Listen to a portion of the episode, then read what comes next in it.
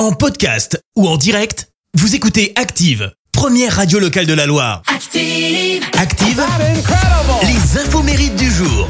Soyez les bienvenus en ce vendredi 10 juin. Nous fêtons les Landry. Côté anniversaire, bon anniversaire si c'est le vôtre. Vous êtes né le même jour que l'ex de Hugh Grant qui fête ses 57 ans.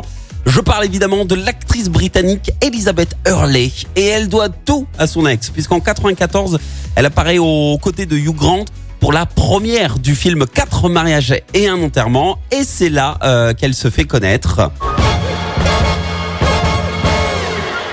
Et elle devient l'espionne de Austin Power.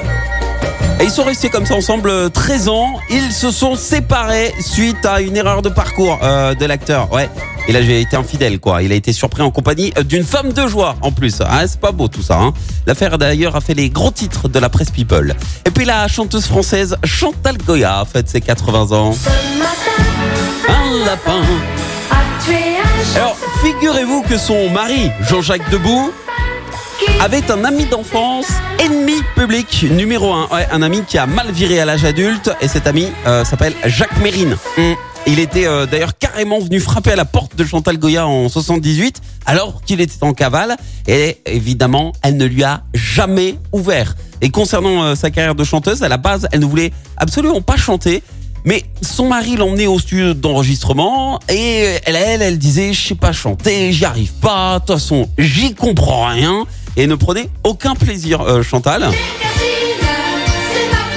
Et finalement, bah, c'est grâce au soutien de Jodassin qu'elle y a pris goût et que sa carrière a décollé. Bien joué Joe. La citation du jour. Allez, avant de jouer ensemble, voici la citation de ce vendredi. J'ai choisi celle du comédien et écrivain américain Groucho Marx. Écoutez, je n'oublie jamais un visage. Mais pour vous, je ferai une exception. Merci. Vous avez écouté Active Radio, la première radio locale de la Loire. Active.